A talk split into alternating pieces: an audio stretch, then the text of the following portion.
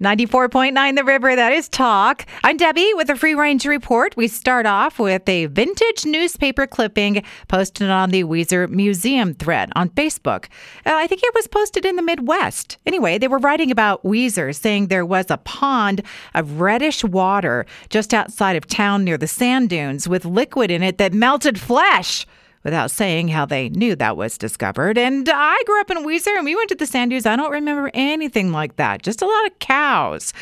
Got a string of holiday lights that only half work? Well, they can be recycled. The city of Meridian is offering that option starting today. Just take them to the Meridian Transfer Station. And for the holidays, you can buy a giant inflatable Buddy the Elf. Designed to fit in the passenger seat of your car, just hook him up to the charging port. Fun on TikTok Kitten Talk. People saying that the universe distributes kittens to people and you are favored. Sometimes you get several, and a lot of times you didn't even mean to get one. It just showed up and now it's yours. Tokyo Disneyland is giving the Haunted Mansion an anime style re theme. They say it's for a limited time. It looks amazing. The hardest game to play, study says, it's Mario Kart.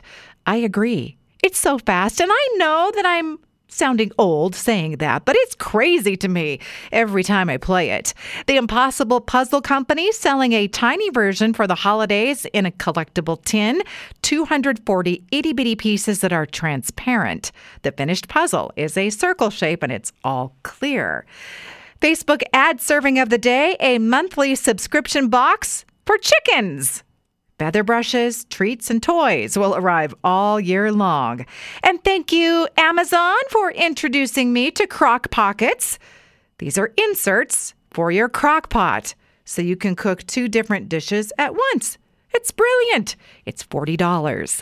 That's a wrap on the Free Range Report tonight. Fast editions at riverboise.com, riverevenings.com, and on Apple Podcasts.